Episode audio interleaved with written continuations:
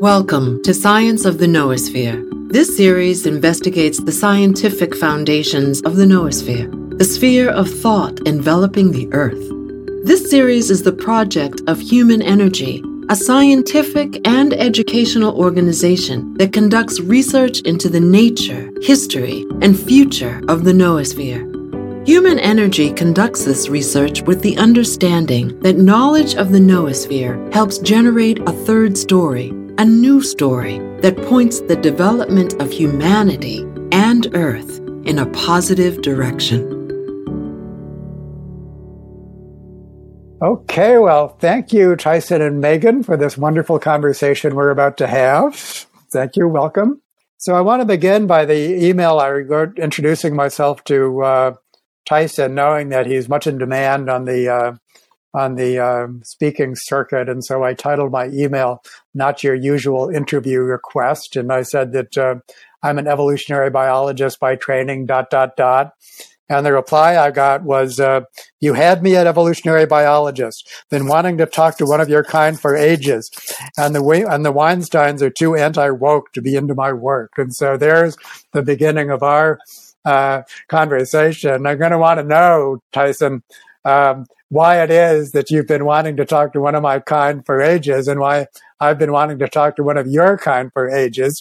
And Megan, we need to bring you into this conversation. So the topic is indigenous society in relation to modern life and also in relation to evolution, the grand evolutionary story in a beginning at a time when all of human societies were indigenous societies, by which we mean living very close to the earth and typically at a very small scale compared to modern societies. For sure, and that makes indigenous societies extraordinarily interesting to evolutionary biologists as a kind of the best estimate we have as to human origins and what made us so different from other species. And so this is what I do, and I have colleagues, and we think we know, but I've actually never, bet on me, never talked with someone who identifies as an indigenous person. And so that's why I'm so interested to have this conversation. And maybe, Tyson, you could just tell me why you've been waiting to talk to someone of my kind and to kick us off, and then we'll bring Megan in and we'll get going in earnest. Well, I guess your kind is kind of all like you, as you know, like in the autumn of your life and discipline,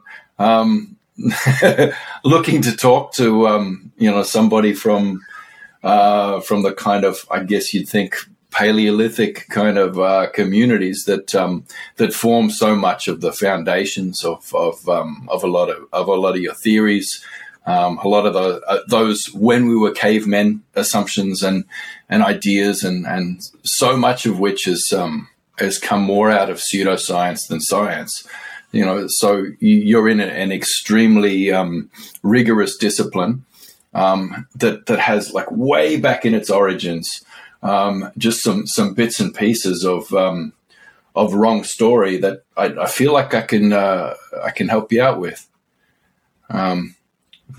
Patch those ones up. There's no reason for the entire thing to fall just based on a couple of wrong stories at the base of it. Anyway, so I feel like there's a bit of a holy grail in your discipline of looking for, like, what's that secret force multiplier in between, a dog thing turning into a whale thing. Like there's something that we're missing there, and I don't know. We're not quite sure what it is either, but maybe we can find it together. So I guess being a complete, what you call in the States a mutt myself, culturally and biologically and all of the rest, and being an indigenous person of Australia, and deeply embedded in the cultures of our peoples, all over the continent, and speaking from that liminal space as I am. I feel like I can mediate in between those spaces a little bit in playful and fun ways that might spark some interesting thoughts. Which your book, Sand Talk, does a great job doing for our audience. Sand Talk, How Indigenous Thinking Can Save the World. And one of the things I like about this book is that you don't set yourself up as some pure vessel of indigenous knowledge. You announce yourself as a mutt, as you just put it. And I want to bring Megan in, and so and tell us a little bit just about check in as human beings, please. Megan, how you enter this picture, how you guys got together, your husband and wife. The audience might not know that, and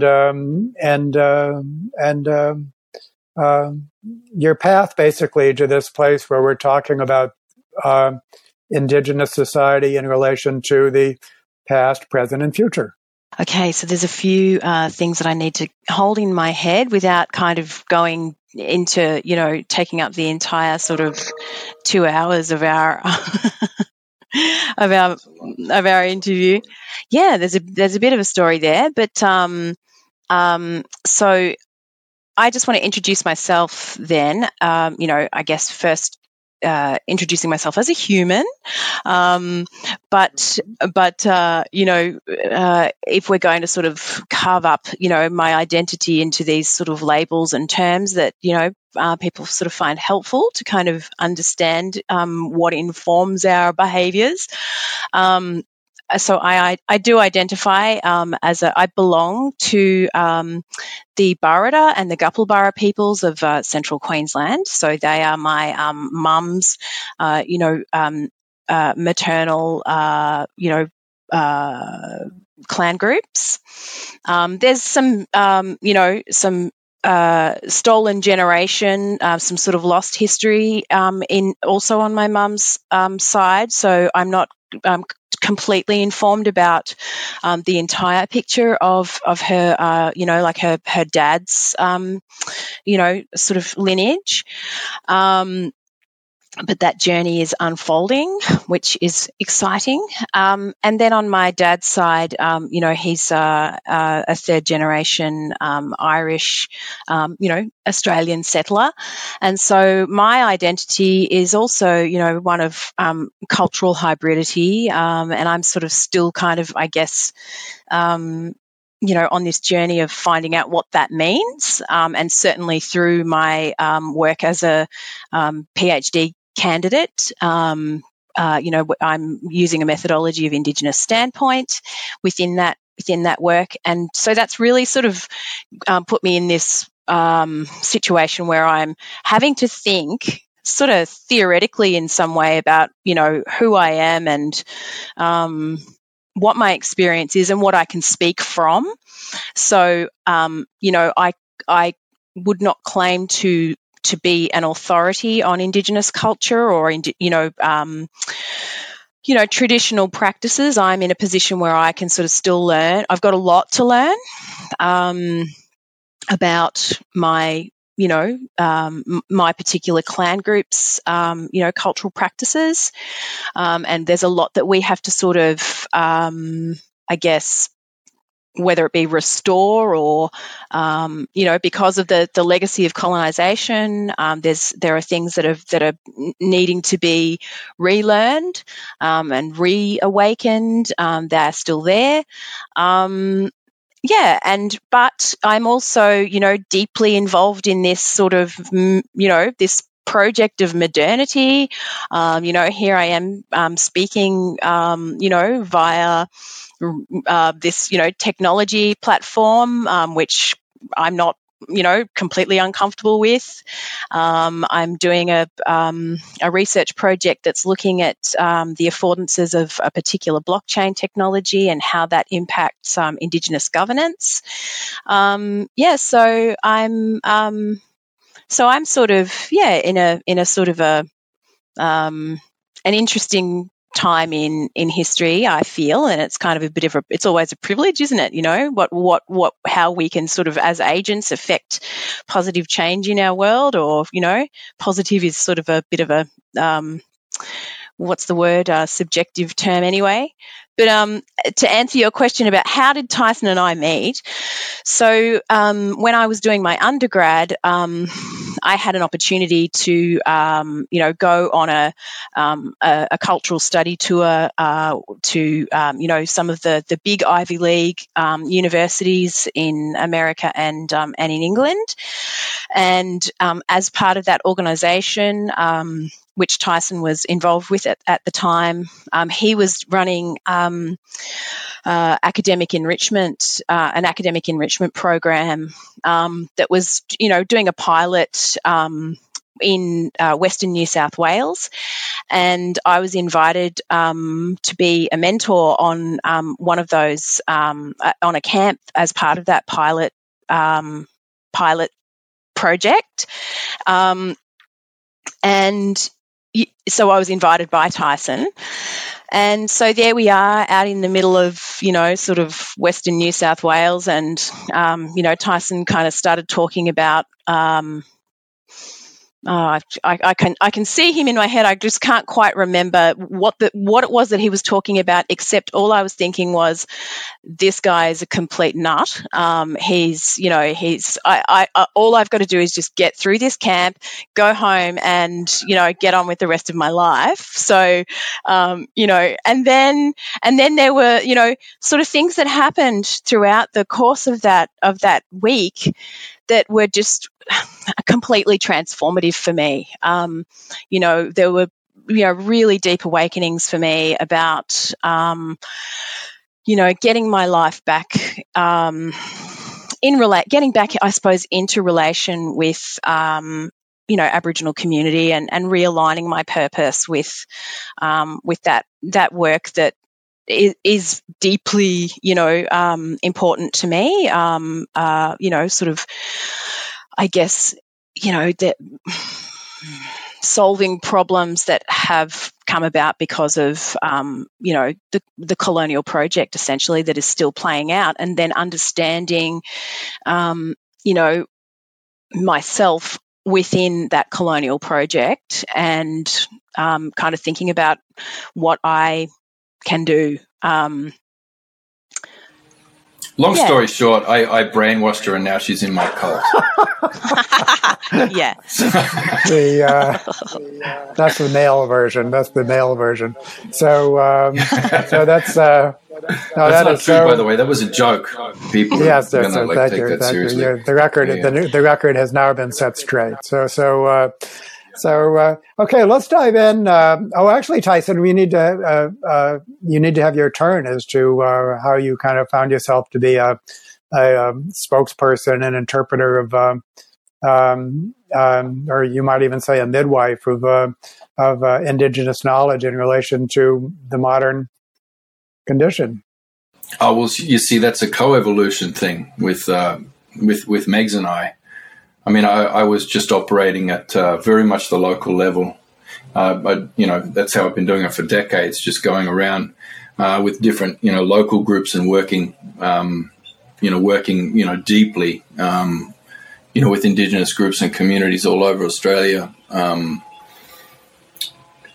helping to develop, various different things and doing lots of different ceremony and all kinds of stuff. But you grew up with one foot kind of in the modern world and one foot in the Indigenous world, right? So from the very beginning. I don't know how modern it was. So I grew up more on Australia's sort of frontier, from about 1972, through to the end of the 80s. I grew up in remote locations, usually in places where there was some kind of, frontier extractive activity going on, like, dams being built or, mines being dug or, things like this. So I kind of grew up on the sort of fringe camps of those places, just moving around a lot. So I saw a lot of, different places in Australia over that time. And grew up sort of in the bush as it was dying in these various sort of zones that were being destroyed. So I got to understand the land, but then also watch that land be deconstructed, and so understand it that way as well. There's nothing helps you understand something better than seeing it being pulled apart bit by bit. And I guess I grew up that way. You have a beautiful passage in Sand Talk in which you kind of talk about like waves of extraction. And as I recall, you're teaching a group or something like that, and there they are, and the extraction has taken place in the past, and those have come and gone basically. And then there's the current wave of extraction that everyone's kind of trying to adapt to, that they're going to be, this or that, but that's going to pass too. And then and so you had this sort of long view, which you say is part of indigenous thinking, to be more systemic than Western thinking. And actually, I wasn't intending to get to this as the first thing, but we might as well. Well, I should finish the question first. Sorry, I was right in the middle of that thing. So I started out, I was working very intensely locally. So how did I become, somebody who's, speaking beyond the, in a broader sphere of influence around the place? And that's basically because of Megan. I mean, it basically is a sexual selection thing, that kind of selective pressure. I moved from 3,500 kilometers north down to Melbourne so that I could be with her. And then I had to try and find a way to survive in a city, which I don't know how to live in a city. So she's been kind of training me how to be a city dweller. And of course I had to try and find some kind of marketable skills. Somebody offered me an advance to write a book, because I was doing a few articles here and there, and somebody saw it and would like to see that book, please. And so that's how that happened, kind of quite accidentally from my point of view, but then I guess from the context I'm embedded in and the relations that I'm embedded in, it was not unexpected. It was kind of just demanded. So, I got to bring home the bacon somehow. So that's how that works. Evolutionary thinking about humanity has undergone a real sea change. And for most people, evolution is the way you describe it in your book. It's that iconic picture of the ape leading to the European male. It is the caveman who clubs the woman and drags her back into the cave. And I'd just like to know the kind of the stereotype or not stereotype. I mean, actually, received scientific opinion. You have this wonderful part of your book where you're in some classroom standing in front of some glass case with skulls and skeletons and things like that. And the whole thing is set up to kind of reify European superiority. And you're, making fun of it like immature schoolboys. But maybe you could recount that event, but also what's behind the event in terms of the way the thinking about evolution was configured to be linear and to be more or less reifying this sort of European superiority. Before we get to the current version of evolution, which itself might not be without biases, but evolution as you knew it and describe it in your book would be a really helpful starting point. Well, I don't think our stories are that far apart, and I think it's always an unhelpful place to start in basic critique and in a standpoint of antipathy. It's the wrong place to start. To sort of go, well, that's racist. So all that discipline's racist, chuck it, So I think, I don't know, in my kind of cheeky way in telling that story, I'm trying to acknowledge that, and then we can laugh about that a bit together, but then get to the business of bringing our stories together to find something that approximates the truth. I'm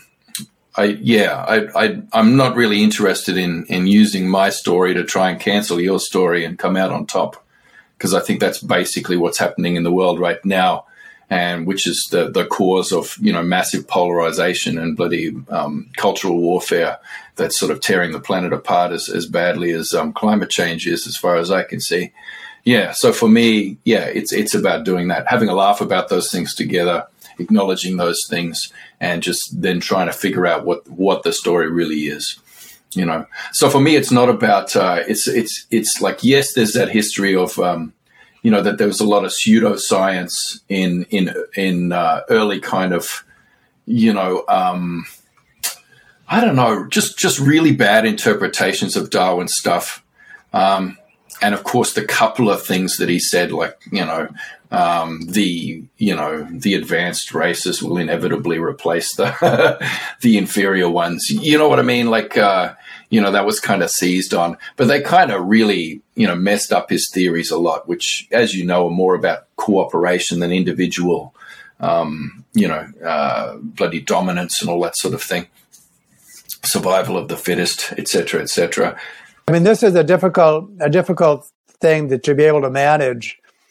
That if you look at historical figures, any one of them, take Darwin, I mean, in some ways he did so much with his theory. In other ways, he was just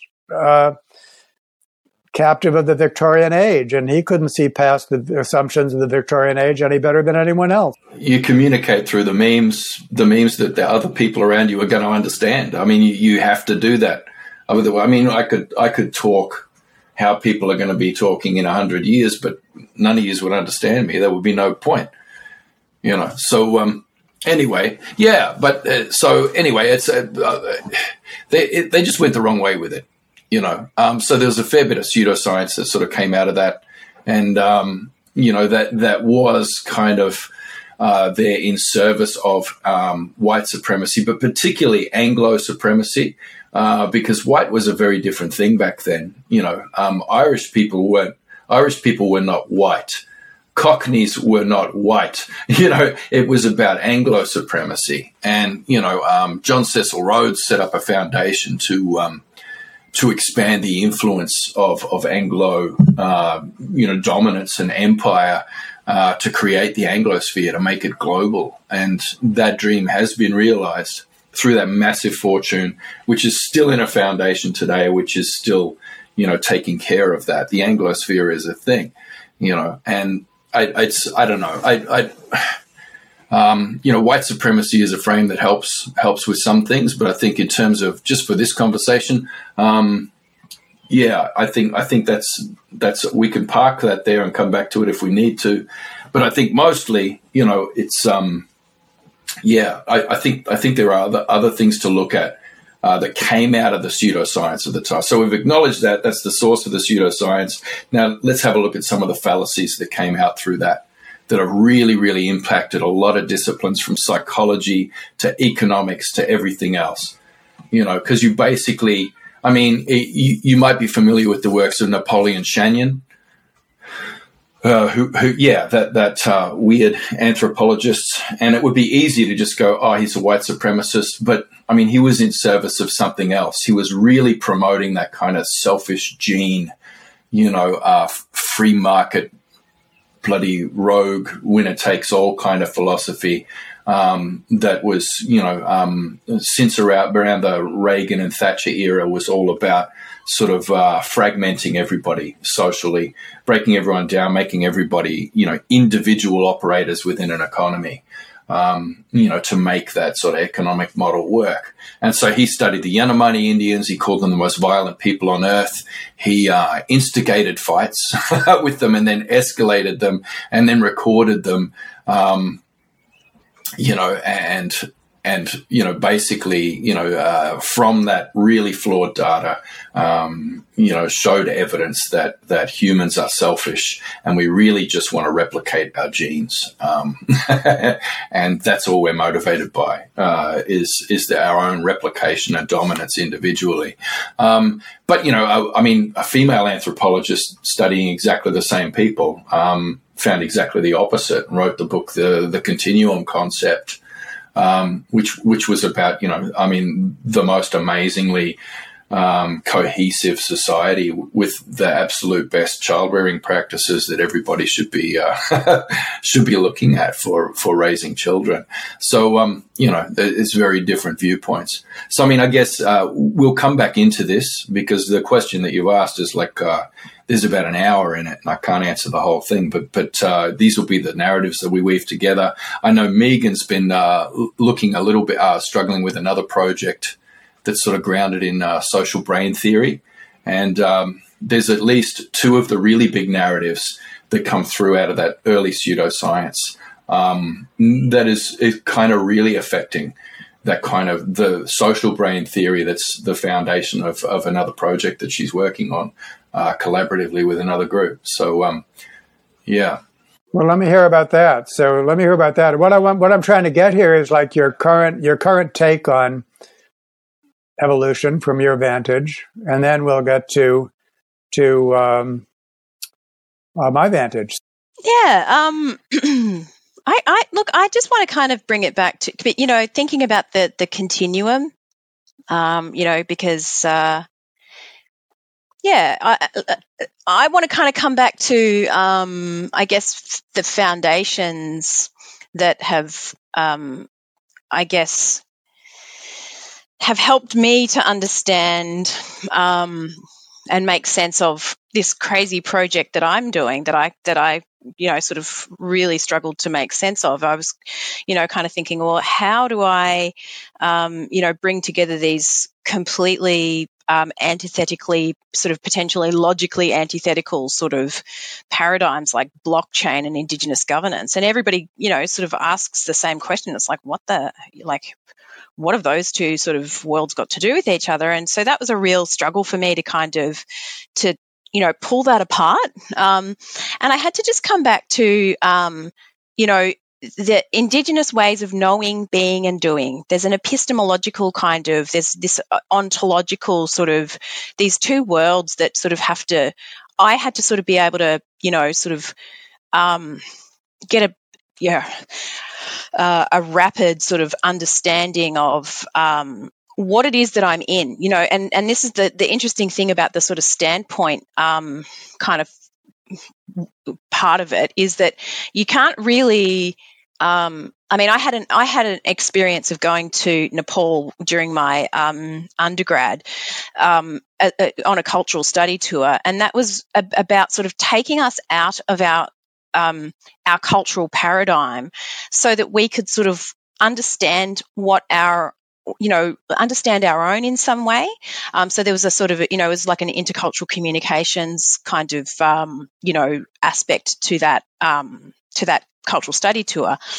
And so that was kind of for me actually a big realization was that while I was there, I felt that my identity as an Aboriginal person was actually more secure when I was outside of Australia than it is when I'm here. But that's kind of more of a political thing, which is not really what I'm talking about. So these ways, our ways of knowing, being and doing are informed by our relationship with land. And so this, you might have heard the sort of the political kind of slogan, always was, always will be Aboriginal land, you know, when people are kind of, you know, doing these protests for land rights and stuff like that. It kind of goes a little bit deeper though. It's not just about, you know, ownership. In fact, it's nothing to do with it's not really, I think, even anything to do with ownership because our traditional understanding of our relationship with place is not about ownership. We are just part of it, you know. So our knowledge and our cognitive, you know, you know, I don't have any expertise in sort of, you know, neuro-linguistic programming or, you know, cognitive sort of neuroscience or any of that kind of thing. But there's this relationship between spatial and you know, as babies, as we're growing up, you know, we have to go through these stages of being able to navigate our way through space. That's a really critical part of the formation of the human brain. But then, you know, some of the theories that I'm sure you're familiar with, David, you know, talk about how our communication of what we know to be in place and in space informed our cognitive sort of development and our language and things like this.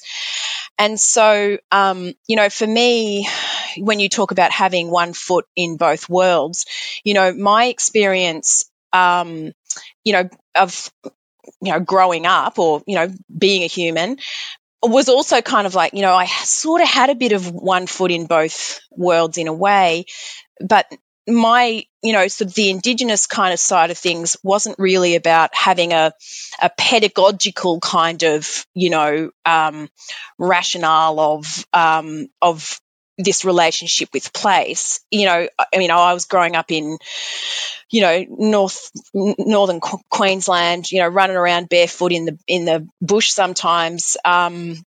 But then also, you know, going inside and playing tapes and, you know, and playing computer games and all that kind of thing, and just, you know, but this understanding of place, and understanding of all things being informed by place and our relationship with place, that knowledge underpins law, our Indigenous law and our Indigenous governance. And so so I sort of, you know, rather than kind of getting into this social brain theory, well, I guess it is, you know, sort of related to that because social brain theory talks about, so Robin Dunbar, you know, a lot of his research looks at social groups. So in primates and the complexity of the relationships within these primate social groups, and the complexity of those social groups there's a correlation between the complexity and brain size, and particularly around the neocortex, the frontal lobes of the brain. And because of the computational sort of power, I guess, to use that, you know, word, that's involved in managing these complex sort of social relations, the limits of those social networks kind of numbers at around 150. And so that was also famous Dunbar number. Yeah, so the famous Dunbar number. Yeah, and so you know, that's been sort of observed in human relations as well, and I think I'm pretty sure that Dunbar himself actually looks at Aboriginal societies and sort of finds that pattern within, you know, Aboriginal tribal groups. And so one of the things that's kind of interesting is that, you know, Nick Szabo, you know, a blockchain sort of developer, and, you know, he's a complete kind of, you know, wonder brain.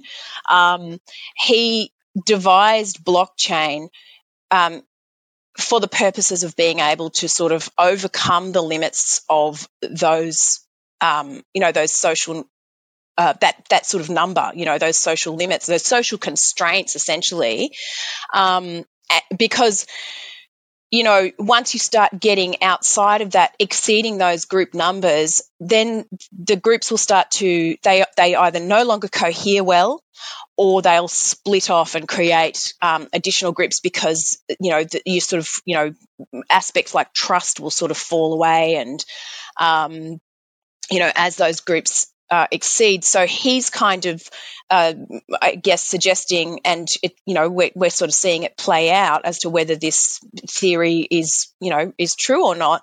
That computer code can do that work for us. I mean, the whole point of blockchain is to guarantee trust. Is basically it's a mechanism to guarantee trust. So, well, trust is the thing that doesn't scale beyond the Dunbar number, and that's well, that's, yes and no. So and there wouldn't be large scale society because transparency is lost if everybody doesn't know what everybody's doing. Yep, absolutely. Yeah. Let me. Just to finish that point of the continuum, you know, what I think is interesting is that as we're starting to sort of get into this world of, you know, now we're starting to get into the world of data and big data sets and, you know, data being kind of like a resource, I guess, if you think about it that way. You know, we're starting to see issues around, you know, potentially data colonialism. I was just in a webinar last night, you know, that was presented by Nick Couldry and Ulysses Mayhas, and I think I may have pronounced his surname incorrectly, who've just released a book called The Costs of Connection, and that's looking at how data is colonising human life and appropriating it for capitalism, to quote the title of that book. But, you know, so that, you know, the appropriation of that data for capitalism, you know, we're kind of, what's interesting is we're seeing, you know, cooperative groups starting to sort of form in a way as a way of sort of trying to bring those smaller collectives back into relation with, you know, with data. So trying to sort of, you know, give the sovereignty back to, you know, sort of individuals so that each person can potentially have control over their own data. So I just feel as though, you know, this continuum, we've gone from, you know, land and our relationship with land to kind of like a more increasingly sort of abstracted relationship with, you know, the experience of being a human.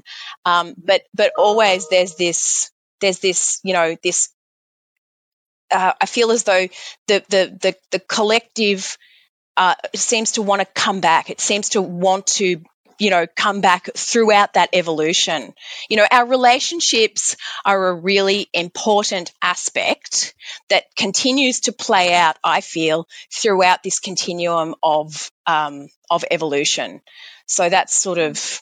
Well, let me use some passages from Tyson's book as a kind of a text to have you guys reflect upon and to make some what I regard as very key points. One of the points that you just made, as I would play it back, is that cultures are first and foremost adaptations to the environment. And so if you take an indigenous culture, of course it has to be related to the land in a way that you can't really systematize. It might be that, you know, in a particular context, like you're standing next to a particular spot, calls for certain behaviors, and there's going to be, let's say, landmarks and stories or something like that, just particular to that spot, because that's what's needed. It needs to call forth the right behavior. And then if you're operating in another context or another place, then there's a different set of, and so that's easy to understand as a set of adaptations to the environment that evolved by cultural evolution, but very difficult to systematize. In fact, why would you try to?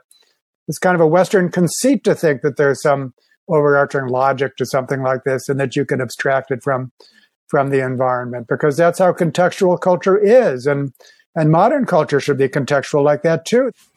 It does work if it's embedded, David, but if it's about trying to create a new layer of abstraction through biomimicry, that's a different thing. It's not responsive, you know. It's not actually responsive to the landscape. Now, I did hear you talking about some of your work.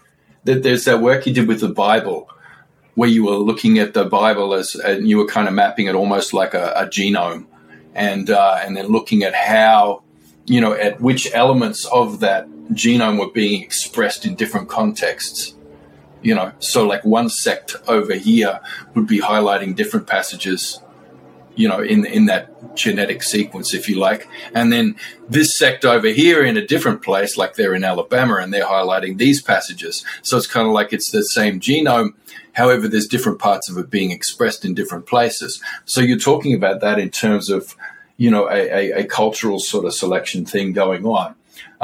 But here's the thing. It's and you're looking at there's that idea that it's story.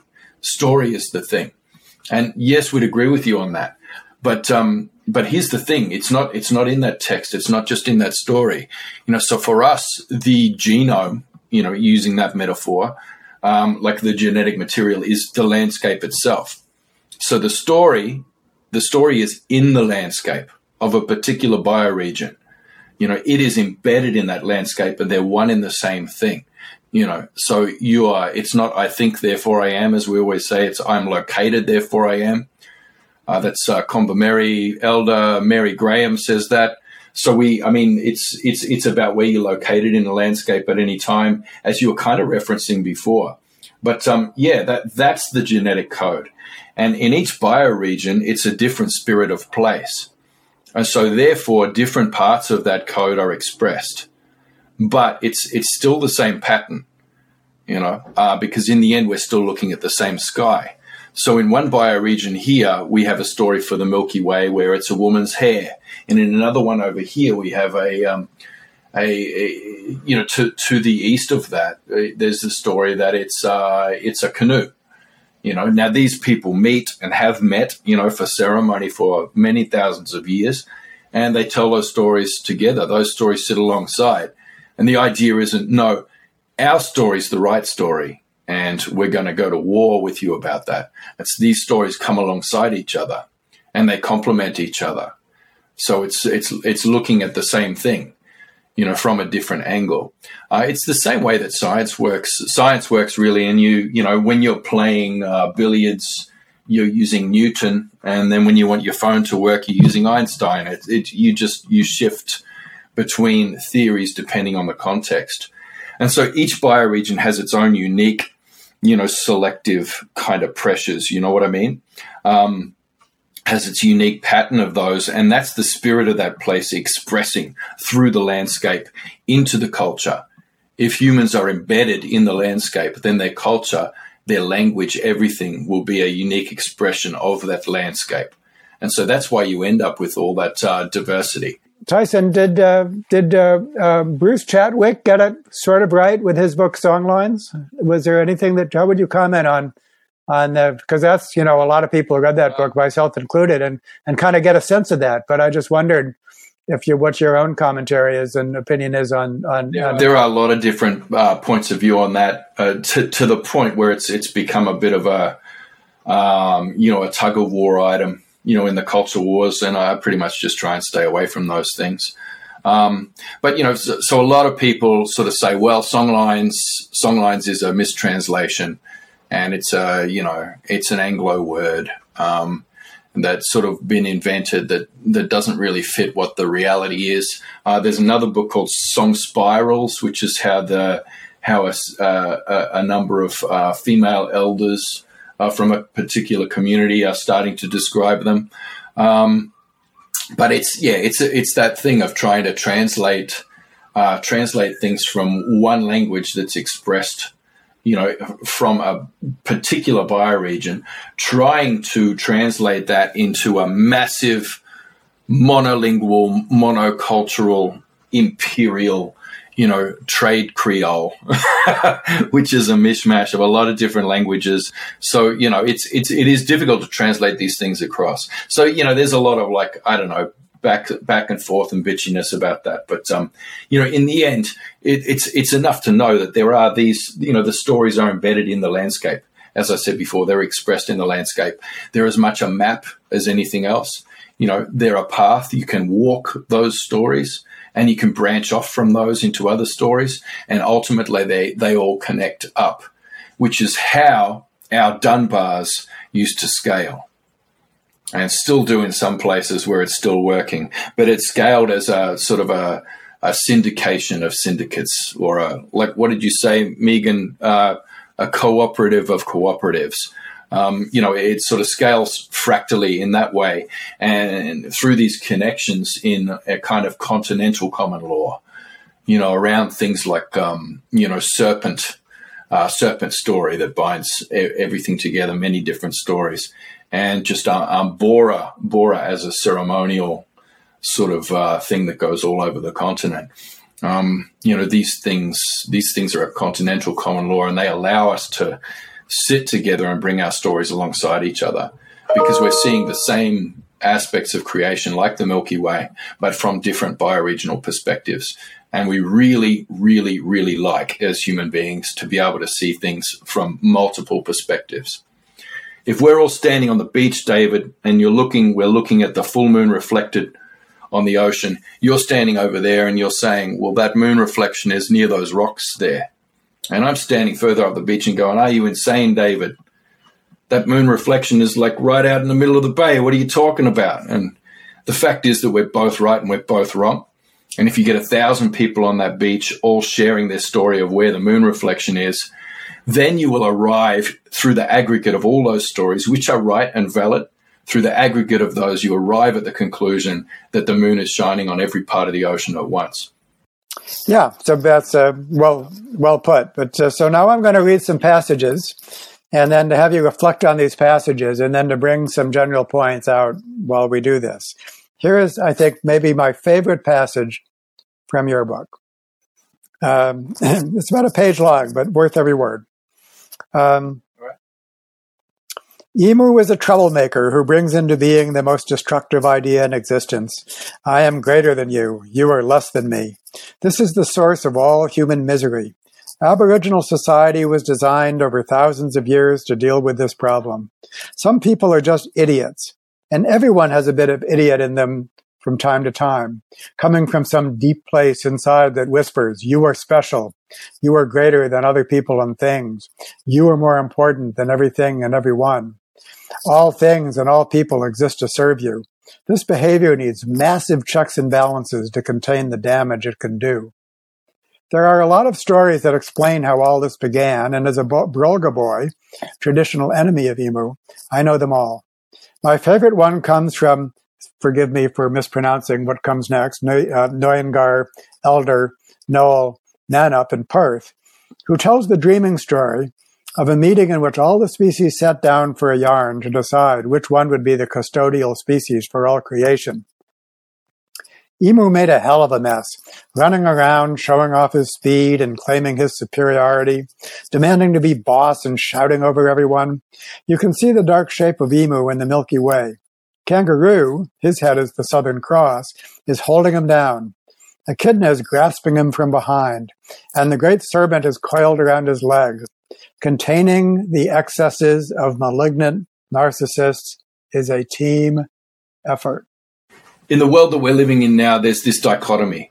You know, you have to choose one side or another or a point on a continuum between left and right. You have to choose, okay, and the left basically is about, are you for the collective? And the right is about, are you for the individual? You know, but in our way, in our Aboriginal world, we don't have those binaries in that way. You know, fresh and salt are supposed to come together and mingle. We have what are called dyads. You know, they're almost like pairs, like kinship pairs in our kinship system. So we have dyads, these two opposing forces. They're two sides of the same coin. So you as an Aboriginal person, as a human being, as all people for most of human history, you must express your unique individual fabulousness and you must look out for your individual needs. But at the same time, you are bound within your relational obligations to the collective. And that balances those two things all the time. But there's a tension and balance, and it seesaws. Now, sometimes that gets out of whack. So you get somebody who gives into narcissism, to hubris, to self-interest, and they split from the group. And they do something horrible. They do something terrible. And you get the tragedy of the commons occurring. You get multipolar traps occurring that way. But you know what? That's a necessary part of creation. That Emu in that creation story is not a bad guy. That was important because you actually need that. You need periods of hysteresis that are caused by that. Otherwise, the pattern will keep replicating the same way over and over and over again in this collective utopia. And what happens to that from an evolutionary perspective, bros? You're going to get entropy. You're going to get a very sick, slow, stupid system arising from that cannot last. So you actually need those little disruptions. You need those ones. And that's part of the force multiplier that creates these massive evolutionary leaps. I think I've got 1 minute left of the tight five. So, you know, that goes part of the way we can see this in our stories for how different creatures evolve from a dreaming perspective. So particularly you see it in the chimera species, sort of like your platypus story, but also I prefer to think about the eel-tailed catfish. Now, this is an insane thing, all right? An eel-tailed catfish, it's definitely a catfish. It has the whiskers, and it also has the stings in exactly the same place, the barbs, the poisonous barbs, with exactly the same kind of toxin as a regular catfish, right? Right there under its fins. But its entire body is covered with exactly the same sticky substances you get on an eel, like chemically exactly the same. It has the same markings as an eel. It has an eel's tail. How the hell did that thing happen? You know, and we have story for that. We have story for these things. We have story for how the platypus happened, you know, with water rat and duck story. How did that thing end up with DNA from each of those things? How do you get these chimera species? And basically always those stories are about a transgression. They're about somebody who went out in their own self-interest and broke the pattern, you know. So it's in an interesting way, it's the pattern breakers and it's the transgressors and the law breakers, the narcissists that actually create the mutations that make evolution unfold. So, you know, that's the worst thing to have to come to grips with, is the fact that it's your trumps that that make things happen, you know, from an evolutionary perspective. I think that a point that I want to make is that so much of this is in accord with the current current edition of evolutionary science. And what you call, I mean, narcissism is basically the original sin of not just human behavior, but for all social species. All social species, there's this tension between I am greater than you. That's an evolutionary force. I am greater than you is an evolutionary force. And it basically has disruptive outcomes, not benign outcomes, disruptive outcomes of the Trumpian variety. That when I basically claim myself to be better than you, that indeed is going to benefit me, but it's not going to work out well for the common good. And that's why restraint is needed. So it takes a village to restrain a narcissist, I think, is not only a human universal at all scales, it's a biological universal that whenever you find a cooperative social species, they too have solved the narcissism problem. Cancer is an example of a narcissistic, is emu-like behavior within our bodies, and our cancer prevention mechanisms are the suppression of that. It's great how you said takes a village to contain a narcissist. You said that, not me. Well, it's like, you know, it's that saying, it takes a village to raise a child. Raising a child, that's what it is. It's containing a narcissist. It's actually trying to impart that tension and balance between your individual needs and your collective obligations. Yeah. And what we can say is that, as you say, basically, is that indigenous societies have been honed like a polished stone over thousands of years to perfect this at the particular scale and in the particular ways that they do. That's something. And you can also say that modern society is run amok, and that basically emu-like behavior has run amok, escaped the escapes. That's what the neoliberal model is. And although it is indeed innovative in some ways, primarily it's just plain fucking disruptive is what it is. Yeah. And so, and it's not going to correct itself. It's not going to correct itself until we restrain that balance. And once again, we make a team effort to restrain narcissism. So this is something of tremendous value. Indigenous societies exemplify it. And so I just think it made me so happy when I read that, because I found it so in accord with the way our scientists are thinking about it. Now, let me go right to another passage because it's on the same topic. Well, there is an adaptive kind of a immune response from the sort of I guess the noosphere, I don't know, from that global sort of system of culture, not the noosphere, but you know what I mean. China. So you're going to get, in response to that aggressively individual, economy and culture that's destroying the planet, the system has thrown up an immune response in a very aggressively collective culture to oppose it. I just thought I'd throw that in there. And sorry, David, you asked me to respond. I do have something to contribute, and it's, we're seeing this playing out in, with big players like, say, I don't want to name large social media corporations, for example. Does it begin with F? It could. It could begin with a G. It could begin with an A. There's large media corporations that that we're sort of seeing that have essentially kind of taken, open source codes,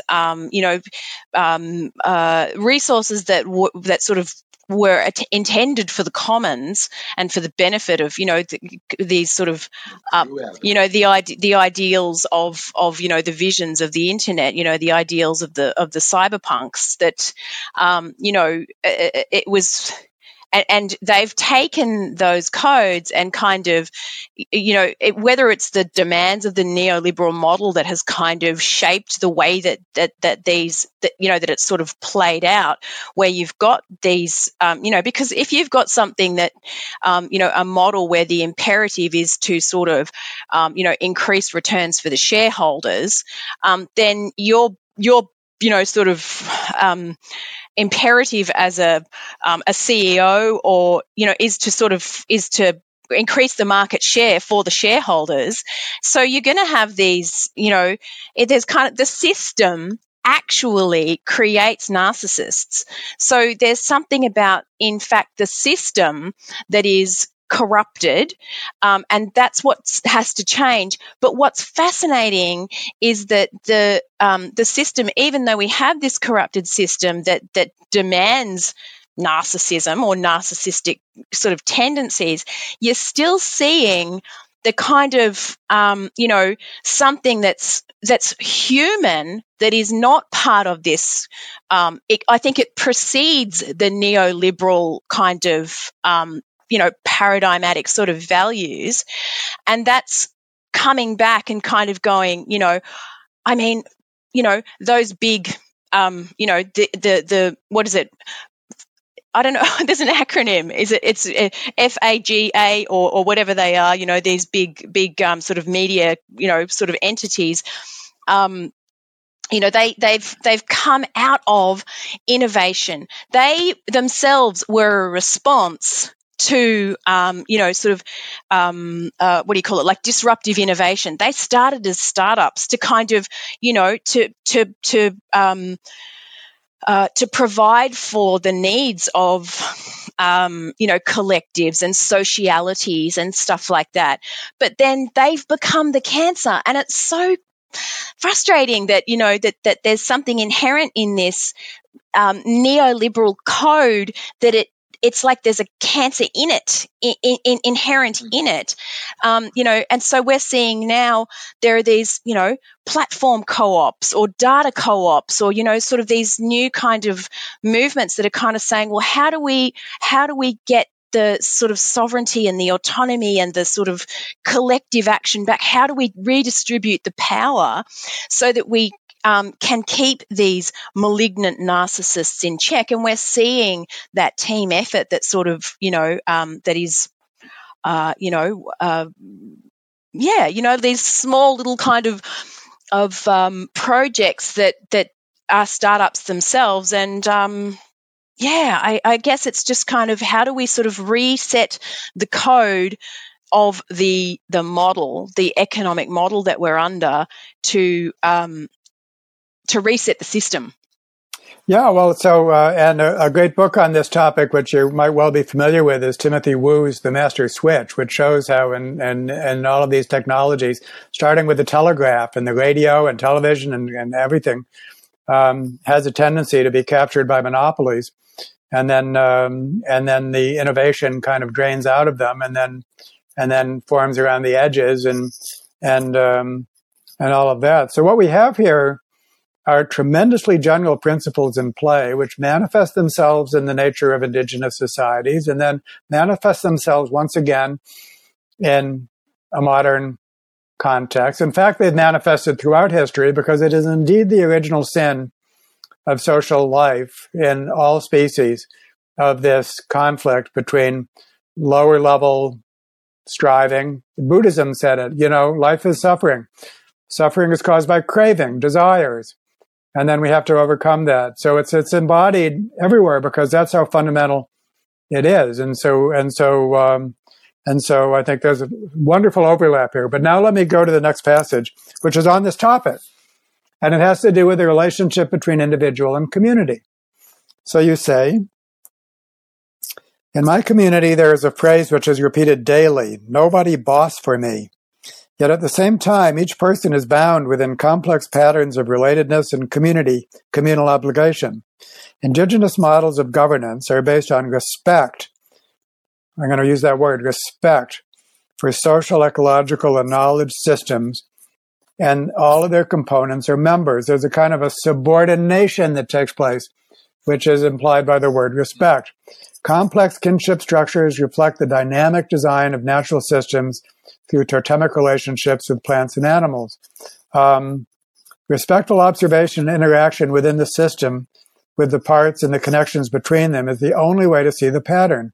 You cannot know any part, let alone the whole, without respect. And now let me go to one other place with which you say,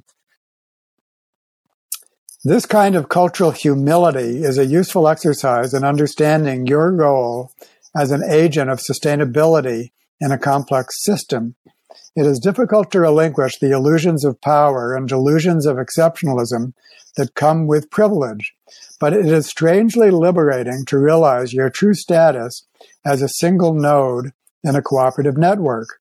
There is honor to be found in this role, and a certain dignified agency. You won't be swallowed up by a hive mind or lose your individuality. You will retain your autonomy while selectively being profoundly interdependent and connected.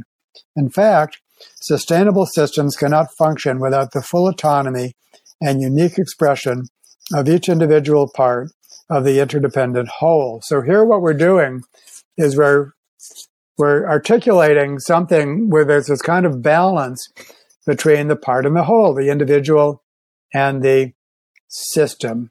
And you do it beautifully.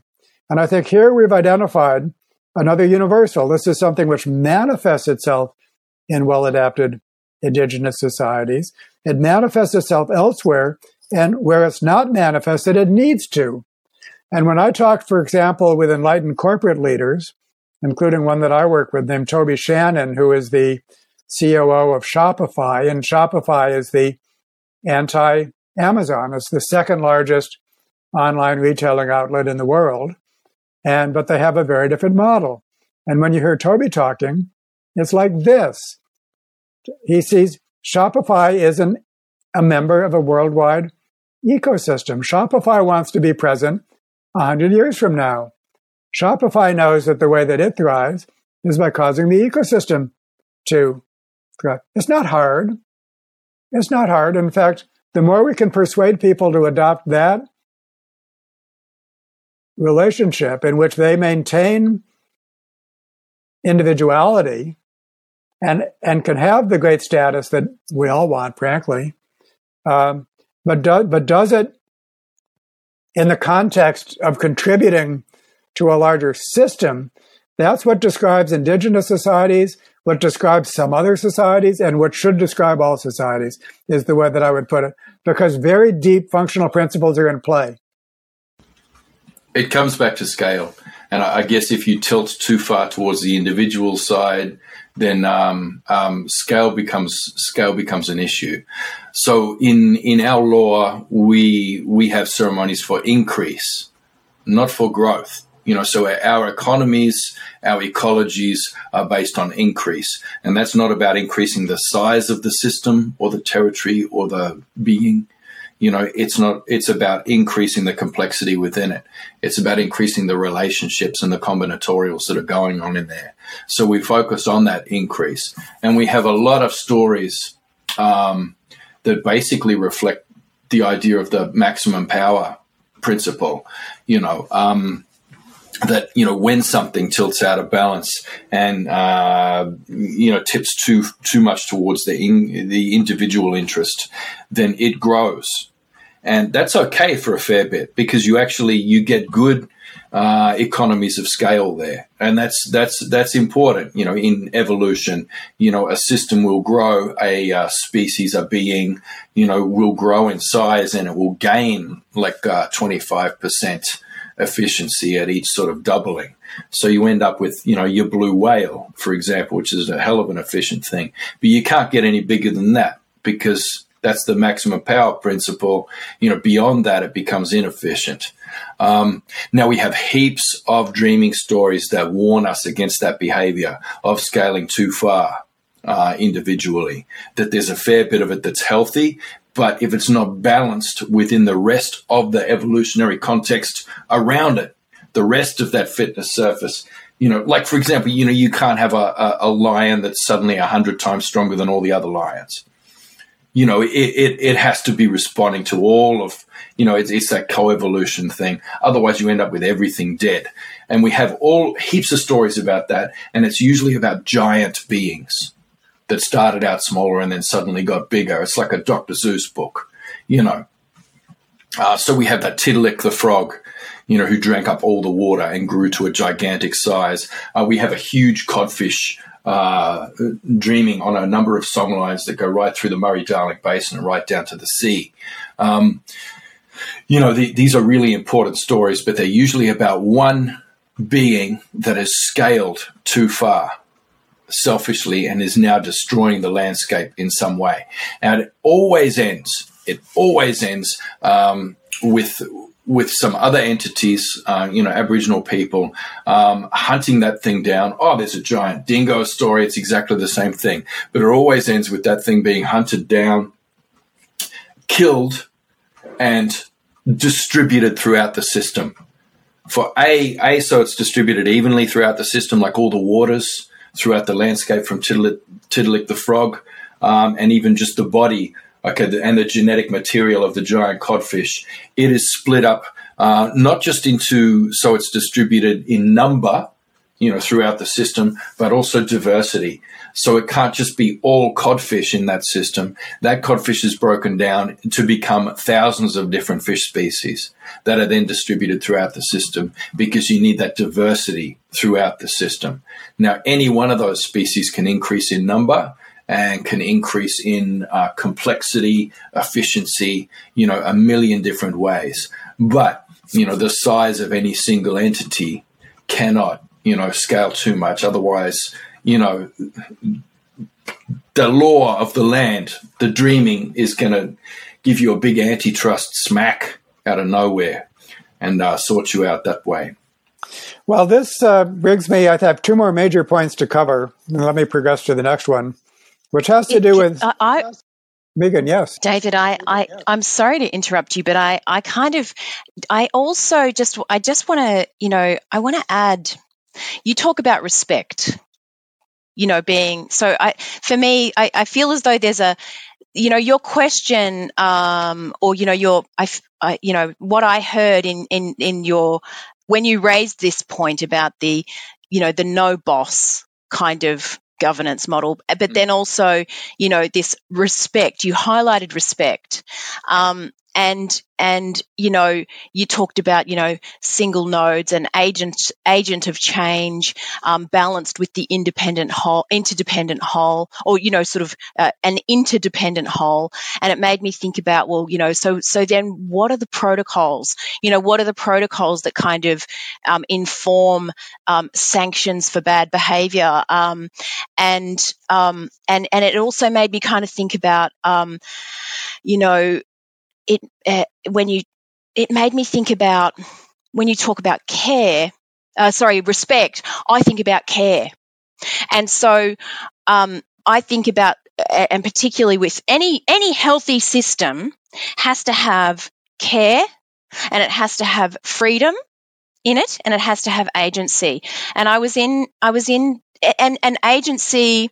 I'm doing part of a research sprint at the moment through the Berkman Klein Center, and we had Mark Sermon from Mozilla come and speak to us, and he defined empowerment in the data context as meaning whether a person can have power and agency and the ability to act in the digital space. So that's in the data context.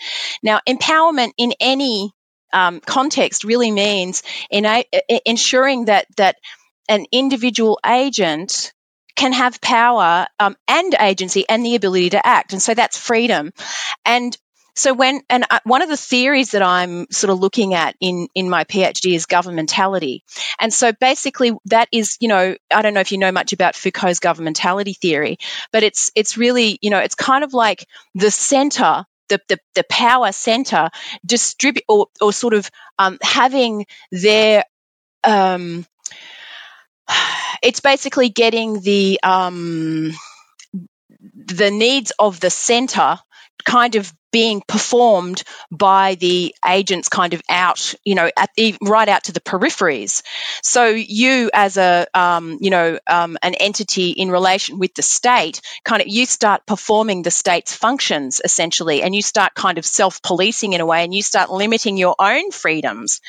And so in some way, like what I see happening is there's a similar kind of, there's an issue here, and it's related to that governmentality where, instead of the center kind of, performing the state role or the, limiting the freedoms deep out into the system, instead we have to flip that model and enable agency to be deep into the system, go right out, to be distributed, right out to the node, so that every node has the ability to behave freely, and then the needs of that node and the smaller communities, they will understand their own needs and they will respond to what their needs are. If there's a a need for education, they'll sort of respond to that and kind of create systems that enable that to happen, appropriate to their own needs. If there's a need for whether it be increasing well-being or health, or if there's they can be more responsive then,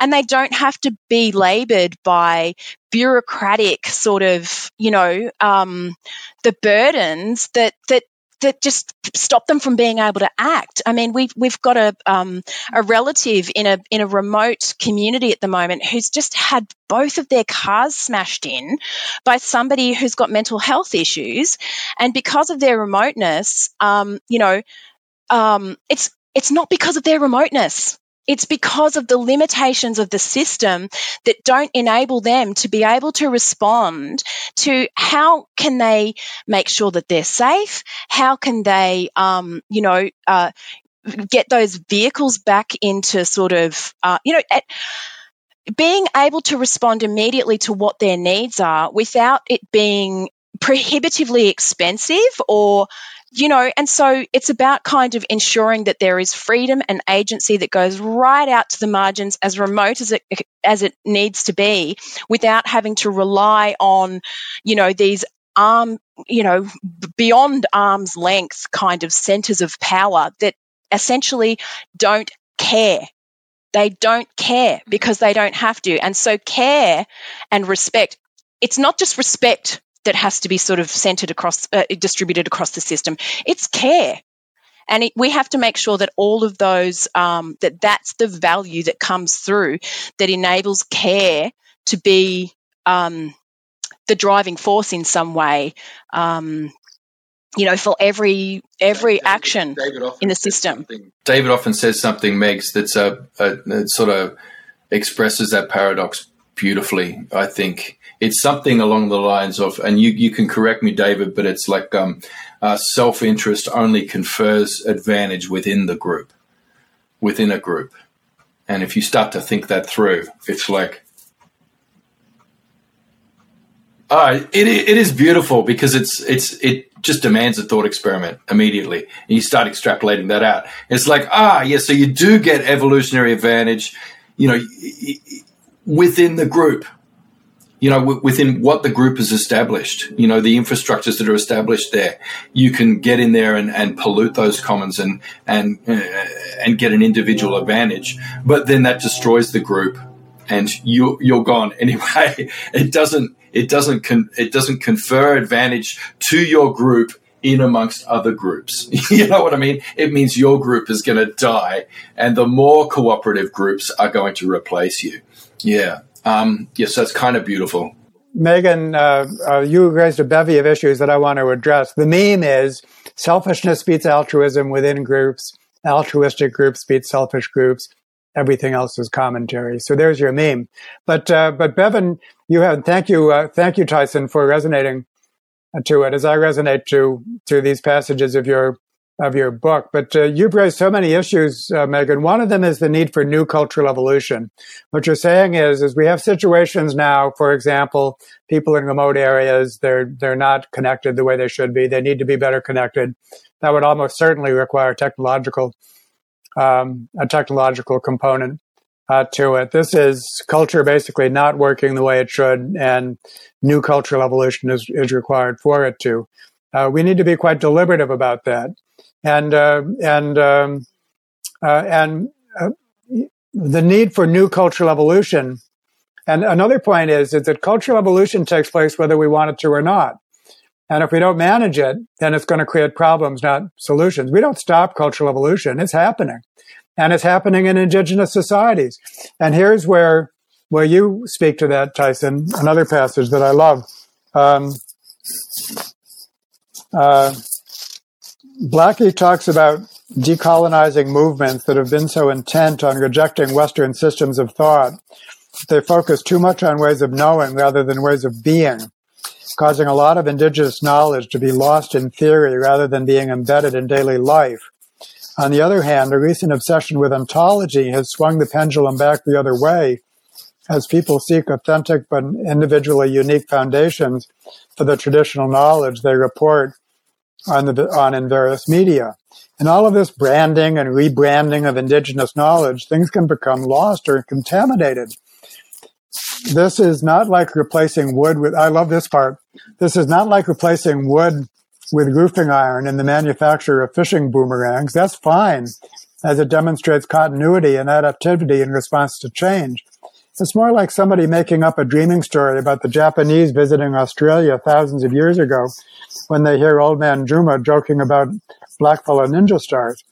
Indigenous knowledge is constantly under threat from such weird amendments and misinterpretations from within and without, from within and without.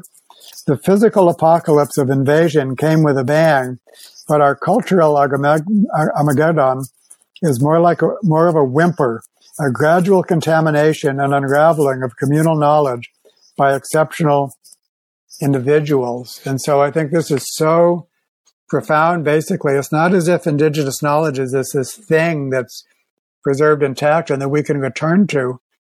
Not at all. And especially if it gets changed in a way that destroys the restraints of the emus, then, you know, if it gets reconfigured so that the emus can run amok, then that's what'll happen. Even within indigenous society, you don't need outsiders to do it for you because you've disrupted the checks and balances, right? Yep.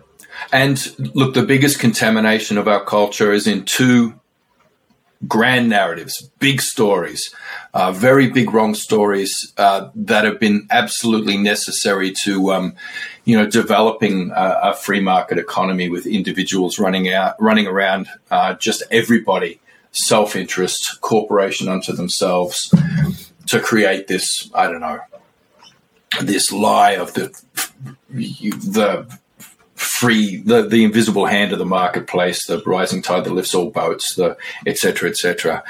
Now, the two wrong stories that a lot of us, that's contaminated our culture more than anything, and you see it coming through the social brain theory that Megan was, we were talking about yesterday, because Megan was looking into it as part of this project. It was part of the theoretical base.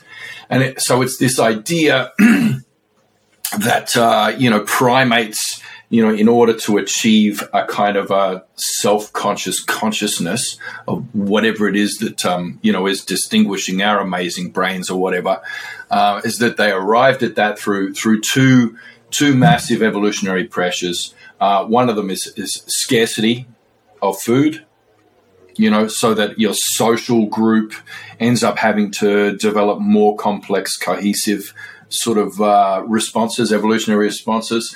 And the other one was an increase in predators, an increase in the amount of predation, within the ecology.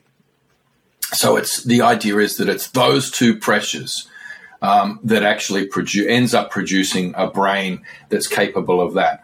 So for a start, we get these two stories coming out. The first story is the idea of harsh survival, so that, your classic story of, nature red in tooth and claw, that, it's there hasn't been enough to eat, and there's always this scarcity, and only now we're starting to achieve some kind of abundance as human beings through agriculture, through civilization, etc.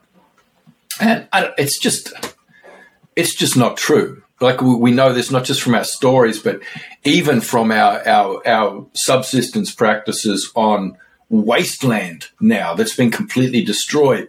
There is still an abundance of food to be found there. We know there's always been heaps of food, even in poor seasons and even on poor country. There is an abundance of food. So we're aware of that, but we've taken it on board in our culture, this idea that we were surviving in a harsh landscape and it was really tough, and so therefore we're really tough people. We've taken on board that story and incorporated it into our culture.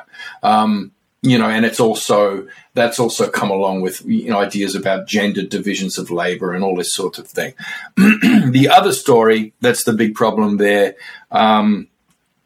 is the idea of predators, that the human brain and consciousness, has evolved out of hypervigilance.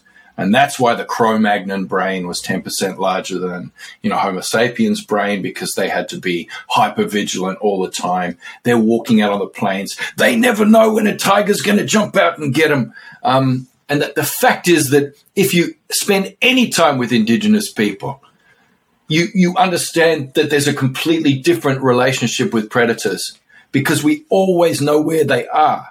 There's nobody in my community who's ever been taken by a crocodile, for example. There's no story about it. There's not even a dreaming story about it, because you always know where the crocodiles are from 1,000 seasonal indicators, and you have relationships with that crocodile. Traditionally, as a man, your first haircut as a baby would be tied onto a baby crocodile's head. That crocodile would be released, and you would have a relationship with that crocodile. You could call that crocodile to you. And there's photographic evidence of this, of all the men, in my family swimming out into the river, holding up the tails out of the water of their crocodile. We have relationships with predators as human beings. We always have. We haven't been walking around. All of these pseudoscience, it comes out of this idea of people imagining themselves Bear Grylls dropped back in the shit with no rule of law and, minimal equipment, and having to survive in a harsh landscape. They'd be worried about predators. They'd be worried about getting enough food. And then once they sort out that part of Maslow's pyramid, then they're moving up to the next one. What am I going to do next? Well, there's no rule of law, so I'll probably just be raping and killing, and so therefore, you know what I mean? And all the stories of, the violence of human beings and the nastiness of human beings, and how we're a virus and a plague upon the world that's destined to destroy it and each other. War is as old as, of Qua. So you get Noah Yuval Harari. He can quite seriously, put on a page as if it was scientific fact, a third of all Paleolithic deaths were homicides. Where the hell, what data set are you looking at to arrive at that? That's just pseudoscience. Well, I'm going to push back. People projecting themselves back into an environment that they don't understand and could never understand. No, Tyson, I'm going to push back on some of this, which is good. That's what's fun. Yeah. And I think, and I can tie it back to Megan. And when we think about human cultures as ecologically as adapted to various niches, there's many niches out there that are inhabited by human cultures. And one of those niches, one axis of variation is studied by my colleague, Michel Gelfin. It's an axis that's called from tight to loose, And a tight culture has strong norms, strongly enforced. You really got to toe the line in those cultures. Those are not innovative cultures. You have to basically, because solidarity is so important, basically group level solidarity in warfare or in response to other collective threats is so important that these whole cultures are adapted for collective action. And because those selective pressures don't change very much over the decades and centuries, there's really not that much need for innovation. It's not as if the next generation is going to be different from the last, quite the contrary. And so those are the cultures on the tight end of the continuum. Then there's the loose end, in which is much more flexibility, much more individual freedom to do what they want. And of course, those are the innovative cultures. Nowadays, we really need innovative cultures. And so when we design our current and future cultures, please let them be innovative. Let's design them on that. But on the other hand, we've seen with COVID has been one great natural experiment. You know, which cultures responded better or worse to this collective threat, which actually got their acts together and which ones didn't. There's a natural experiment for you, which maps onto tight and loose pretty darn well. And so as good ecologists, we should really expect to see that kind of cultural variation in indigenous cultures no less than modern cultures. And so this whole concept of tight and loose was actually first articulated by an anthropologist. His name was Pelto, and he categorized indigenous cultures this way. Why shouldn't he? And then Michel actually characterized modern nations that way, comparing, for example, Germany and Brazil would be an example of a tight culture compared to a loose culture.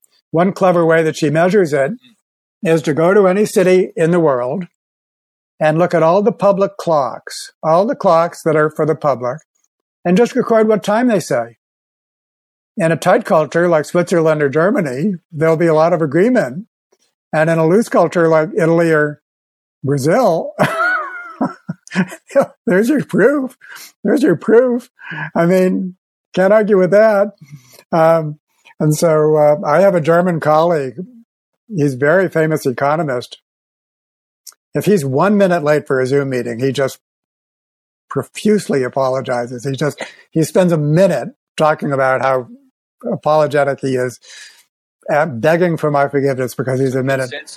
So consensus is the variable that's measured for tight culture? Well, in that case, I mean, there's lots and lots of measures of this. And so, I mean, there's a big literature. So I think that this is the kind of expectation of cultural variation. There's no single thing we can say about cultures, at least not in these respects. And on that point, I think there are some cultures, old and new, indigenous and modern, where there was chronic between-group conflict at various scales, chronic, never-ending.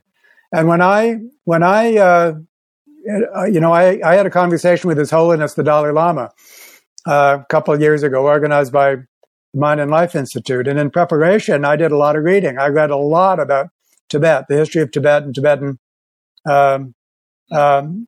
Buddhism. And the cultural evolution of Buddhism took place in the context of chronic warfare at various scales, never-ending warfare. And so it is indeed the case that there are some cultures, not all cultures, but some cultures in which a very large proportion of the men die violent deaths. That's just the way it is.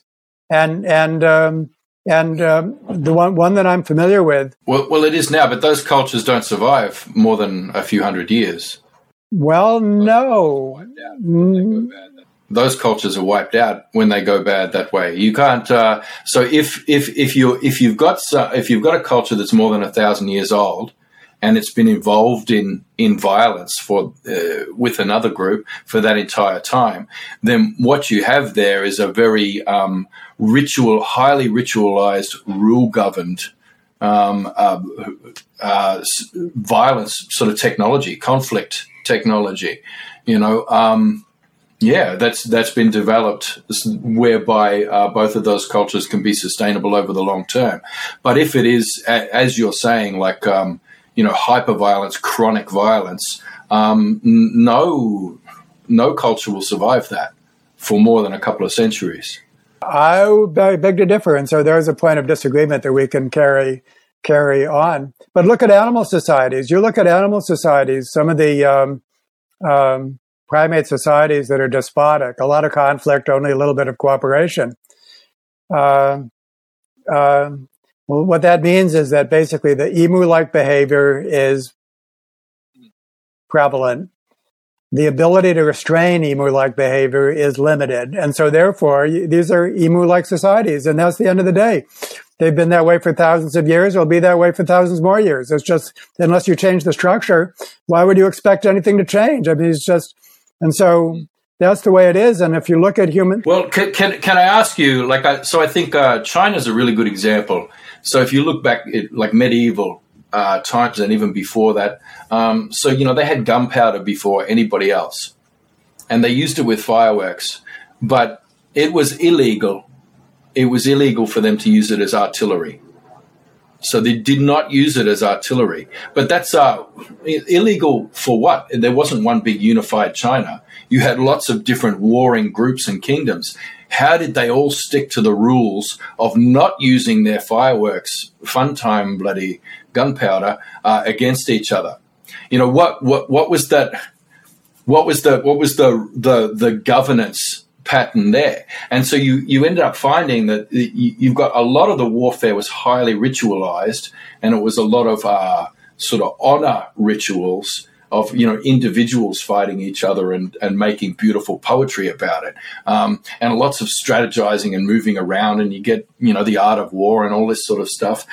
So you ended up with, instead of innovating, which I think a lot of people, and here's the problem where confirmation bias in the stuff that you're talking about, people will be focusing on the innovation as, well, why didn't they make bombs? So who actually, progressed with the technological innovation? Well, those people, by acting within those boundaries legally and in ritualized ways with each other, they were actually able to have increase in psychotechnologies of innovation that the West found to be primitive. But now people are rediscovering as, wow, Sun Tzu is pretty freaking amazing. So the technologies that they developed were psychotechnologies, were heuristics, were, theories, things like this, big stories, good stories. And so they increased their complexity within those cultures. And that's where the advancement lay, so that you ended up with people who, actually had sanitation and were very clean and long-lived and had pretty amazing cultures, whereas... the culture that's looking at that and saying it's primitive because they didn't make a frickin' cannon, these guys turned up with their cannons on our beach just a couple of centuries ago, bleeding from their eyeballs and arses, couldn't manage to hardly crawl up the beach. And when they did build a village, they were still throwing their shit out in the street because they hadn't discovered sanitation yet. And their medicine that we're supposed to be grateful for that they brought here, the extent of it was bloodletting. They were nicking a vein in their arm to let the evil spirits out.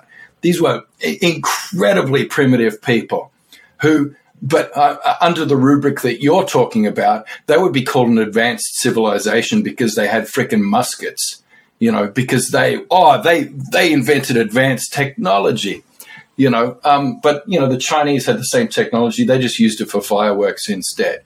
They all made an agreement and somehow managed, even with their deadliest enemies, they managed not to compromise the commons, not to fall into that mistake of multipolar traps and wipe each other out. And they got to actually increase the complexity of their civilization. This is something that the West is yet to learn. Well, Joe Henlek, have you encountered the acronym WEIRD, Western Educated Industrial? Yeah, Industrialized Rich Democratic. Yeah, I'm most of the way through that book. What's his name, Henrik? Yeah, Joe Henrik. Ah, beautiful, absolutely beautiful book. And in his other book, The Secret of Our Success, he has a whole chapter on European explorers who basically they become shipwrecked, and there they are in some hostile climb for them. And, you know, being European and whatever intelligence they might have as individuals, it didn't remotely enable them to survive. They could only survive based on the kindness of the indigenous people who had been living there for a long time. Now, that's because he also tells a story, not know how to go too much into this. This is actually a real event in which a very remote Inuit population in like northern Greenland suffered from an epidemic that took out all the elders. And so a lot of the wisdom from that culture got knocked out, and it just resulted in a loss of the cultural toolkit. You know, they didn't actually know how to build kayaks and igloos as well as they did before. And they didn't easily recover that knowledge, because that was actually a multi-generational process that generated that knowledge. They had to get it from some other population when they finally get contacted. And that's the secret with the distributed syndicated systems. The secret of our success is their cultures. You know, that's important because it means it's an anti-fragile system, because we're interdependent, not just within our tribes, but between our tribes. Even the people we have warfare with, we still have, you know, ambassadors in there who are, you've got people in different clans there who are keeping the entire knowledge of your tribe, even if we're at war, who are keeping that on the off chance that there might be a red tide or something, and your tribe will get wiped out. It will be able to be replaced again, and that knowledge of that place will be able to come back up. Yeah. So I think that the way I could, because we could go on forever, but I think we probably want to wrap it up. Your children are starving, so you need to get back to them. So I think that what I love about this conversation is that there's a lot of common ground in the way that we're talking. And that I think that the more we could have a single conversation, which is what your book is all about, what you do is all about, that we can, because what we're talking about is basically general principles, very general principles, which were manifesting in all of these different contexts, an indigenous context, a modern context, and so on. But I do want to make a point, I think, if you can just stay with me for another minute, that what's so very important for all of us, and you don't even have to use the E word to be able to say this, is to be able to recognize both function and dysfunction where they exist. You don't want to have a category error where you're looking at something that's dysfunctional and you try to render it as functional. So this could be true to a machine. If it's a machine that's well working, then it's functional. If it's broken down, then it's not. And something is needed to fix it. And very often, I think, of course, that's a clear-cut case, that we're looking at something that's cultural or in nature. And we just think it should be functional, we think it should be harmonious, and so we impose that expectation onto it, when in fact it wasn't functional. No, I'm sorry, it wasn't. It was exploitative, let us say, or it was just something that didn't work. It was a mismatch, you know, a cultural mismatch. We know about those. It was the fish out of water phenomenon. Fish flapping around on land is not functional. Don't pretend that it is. And so that ability to recognize the presence and absence of functional organization. Why is it so important? Is because the entire need is to bring functional organization into being where it does not currently exist. And that's especially at the global scale, because it's a global society that we're working towards. And the reason we don't have it is because of emus of various sizes, including Leviathan emus that are running amok and that need to be restrained. That's dysfunction. There's no function there. That's just chaos. That's just chaos. And so I think that's and there's all kinds of just so stories that are out there. What's the difference between a just so story and it's so interesting that one of the things I noticed about your book, Tyson, and it's true for any storyteller, anyone who tells a story, is the imperative need to make a connection between your story and the action that it motivates. And if you don't do that, then you'll lose your reader. You just won't sell books what'll happen. And so that connection between the story, basically the narrative and so on, and the actions that it motivates, that is such an imperative in human psychology that when any one of us is in a position to tell a story, if we're not making a connection, we'll lose the reader is what we'll do. Mm. And so the stories have to have that functional quality of motivating action. But then in addition, in this world, in this day and age, they need to have a degree of scientific authenticity as well. And we really have to avoid the stories that they do a good job of motivating behavior. But the fact is, they're kind of made up. We call that fake news. Well, what I like about the scientific method is its an attempt to control for observer effects. And I mean, that's really important.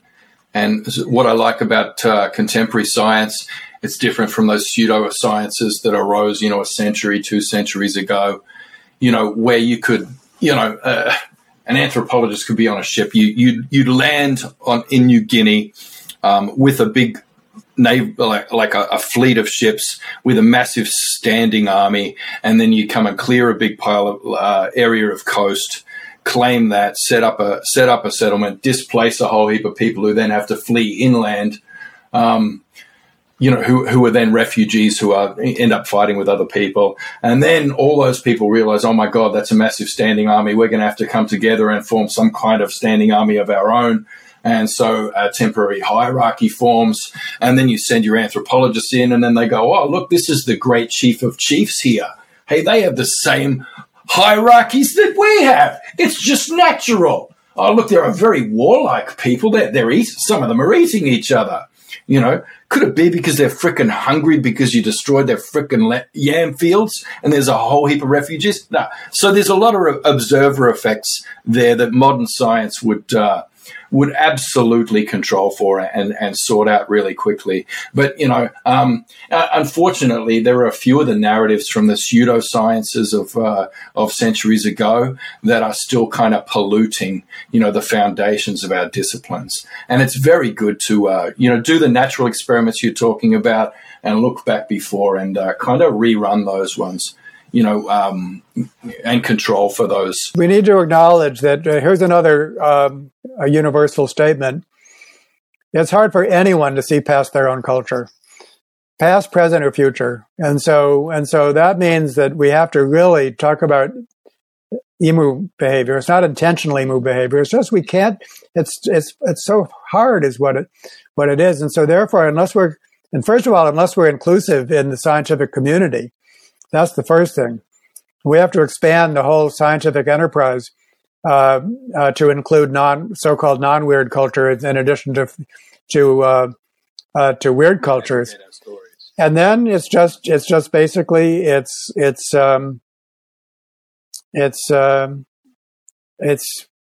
checking each other's story, helping each other see past the tissue of our own cultures.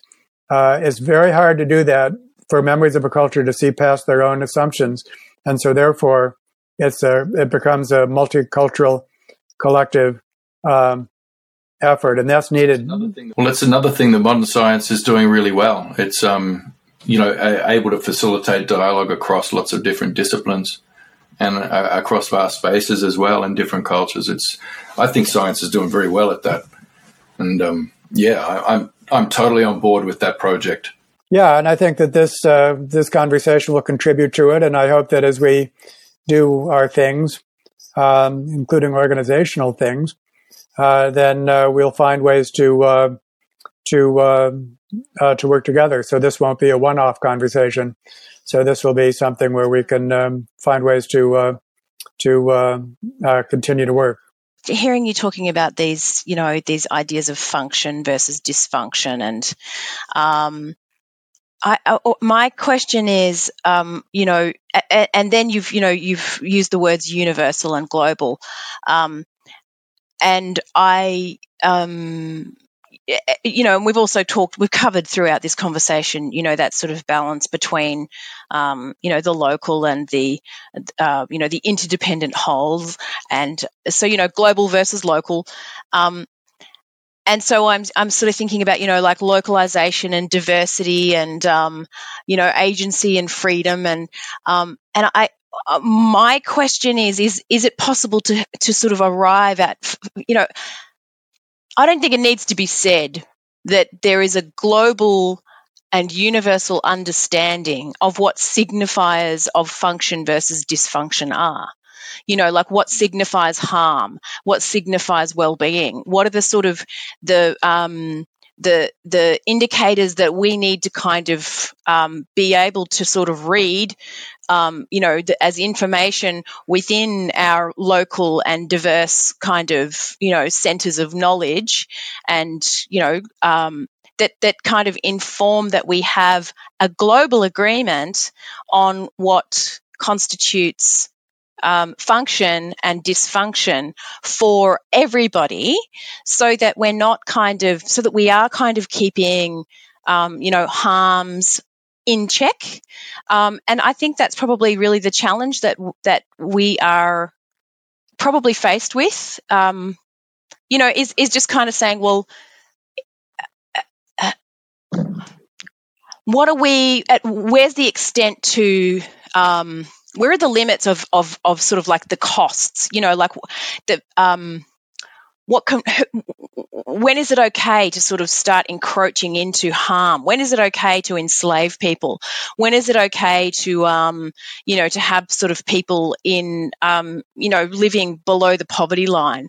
And all of these questions of when is it okay to sort of accept that, the entire east coast of Australia is on fire, and then, on the opposite side of the world, as the globe sort of rotates, the east coast of what's now known as the United States is on fire, or and all of these kinds of questions like when are we going to sort of I guess start coming together to say let's agree, because we've got Kyoto agreements and governments that are kind of, sort of saying, well, we're going to sign on to that environmental sort of global policy, but we're not. And,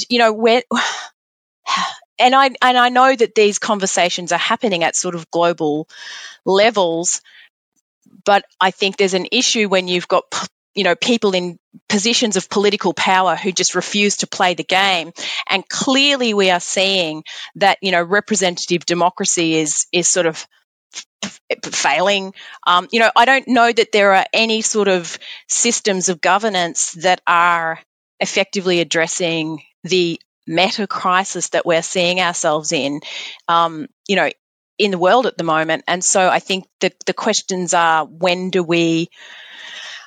what are our protocols globally for recognizing those, signifiers of dysfunction? Before I address that, Megan, which is not to say that I have answers, I wanted to get back to some kind of social brain, this idea of a social brain, because there's a version of it that's going to be another conversation that you can listen to.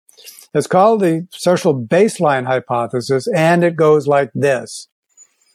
The one constant of human evolution was to be a part of a small and largely cooperative group, even when those groups were warring with other groups. We occupied all these different niches, so much differed, but the one constant is that we existed never alone as individuals, always in the context of small and, for the most part, highly cooperative groups. And as a result, the genetic evolution of our brains and bodies seamlessly integrates into personal and social resources. Our brains and bodies don't distinguish between our personal resources and our social resources. And as a result of that, if you isolate an individual and you truly remove them from a cooperative group context, the brain and body interprets that as an emergency situation. And the most therapeutic thing you can do is simply return the ant to its colony, return the person to the small cooperative group. So much good can take place when that's where the regulation, self-regulation, no, it's always group regulation in this context. And everything that we associate with cognition, like decision-making, memory, perception, actually is a group-level phenomenon. Distributed memory, you have a fine sense of that from indigenous societies. Everything you need to know is not in your head. Absolutely not. It's all in other heads. You have to get it from there and so on. So this is the sense in which the idea of a social brain, a group mind, collective this, collective that, as far as our psychology is concerned, is something we have to rediscover. It turns out that the social psychologists of a century ago knew this better than we do because of individualism, basically. So methodological individualism in the social sciences caused us to forget this. So this is a social brain hypothesis worth wanting, and which is has real validity. Now, there might be other social brain hypotheses that don't, but I just wanted to get that out there. And to return to your, and then I'm having a wonderful conversation about that with two experts, Jim Cohen and let me just give you my favorite experiment, that two, if you don't mind, because they're so wonderful.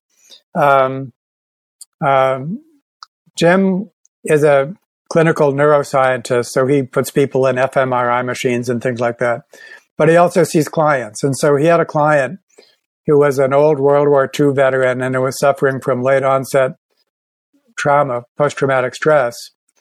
And the old man wouldn't do anything that Jim asked him to do. He was just totally unresponsive to therapy. And then he says, I want my wife with me. And so Jim had never had this request before. He'd only treated individuals. And so he said yes. And first he treated his wife as a bystander. And the old man was no more responsive than before. And then his wife said, let me hold his hand. And so she did. And immediately he opened up to therapy. And Jim was amazed, and he wanted to know what went on in the brain of this man caused by holding hands. And so he embarked upon a set of experiments for which he's become famous, in which he'll put people in an fMRI machine. He'll threaten them with electric shock with electrodes strapped to their ankles, so their brain is going crazy. And he does that under three conditions: alone, holding the hands of a stranger, or holding the hands of a loved one. And holding the hand of a loved one has this tremendous calming effect because there's a social resource in addition, and the brain is just automatically accounting for that, all subconscious accounting for that. And that's what caused Jim to come up with his social baseline hypothesis. And the other experiment by his colleague, Dennis Profitt, takes people to the base of a long hill, and you ask them to estimate the slope of the hill. So they do. And then you do that under conditions in which you deplete their personal resources, like fasting or wearing a heavy backpack or doing a workout. Your personal resources have been depleted. And it turns out that the way we're wired perceptually is not only are we less interested in climbing a hill, we actually perceive it as more steep. So if you deplete your personal resources, you actually estimate its slope as higher or lower if you add resources. That's just the way we're made. And so against that background, we add a fourth condition, you or you standing with a friend standing next to you. And if you put the friend next to you, what do you think happens? The slope of the hill goes down. Just as if we, so that seamless integration between personal resources and social resources, which takes place beneath our conscious awareness, is what it means for the individual brain to be not an autonomous unit. It's hooked up with others, with cooperative others. That's how we're made as a species. Unilateral action within that's what kind of, you know, sidesteps the maximum power principle, you know, and all of the checks and balances that you have in the law of the land, you know, as natural laws and even the laws of physics. You know, this is how the destruction of systems occurs. You know, it's through that unilateral action. And you think you're innovating, but you're really just that, you know, hypothetical lion that's suddenly 100 times stronger and faster and can only result on everything on the Serengeti being wiped out. You know what I mean? You can't power up beyond what the rest of your community is doing as an individual. And when I say community, I don't mean just your like community. I mean human, non-human, your place, the land, everything around you. So I can show you this very quickly, a natural experiment that I've been doing. Actually, it's not natural at all. It's an unnatural experiment. Sorry. But it's a kind of a practical experiment that I've been doing in this, like a physical thought experiment in unilateral innovation. So what I wanted to do was to look at something that I decided was a problem in my culture and then make a new innovation, a new technology in my traditional culture unilaterally that I would introduce. So I'm looking at this and I'm going, well, this could be more efficient. Why do I have to carry a spear thrower and a club and a throwing stick and a digging stick? Why can't I, you know, and a little spear, a short spear? What if I combined all of these things so that I only had to carry one implement? I could have this like blackfella Swiss Army knife. All right. So I actually made it. I created this abomination. That's quite pretty. And I think if I unleashed this upon my culture, this would destroy entire landscapes. And you're thinking, well, how? That's a really good innovation. That means instead of having to carry 8 implements, you've just got it all there in one. You just have to have this and your spear and you're all good, you know, because it flies really well. It's a good throwing stick. It digs really well. You know, I can spear stingray with it if I'm stuck without a spear, or I can use it to throw a spear. It's a really good woomera. You know, I've got a club. I can fight with it. I can dig with it. I can do everything. But it would destroy our entire landscape because all of those tools, you need that diversity in those tools. That's come from a landscape and a culture that's embedded within a landscape.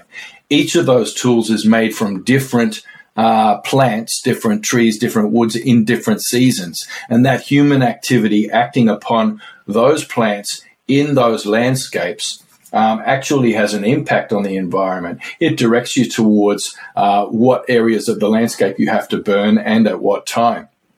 So what I would be doing by introducing this amazing innovation to my culture would be, within a few hundred years, completely destroying the landscape, completely destroying the culture.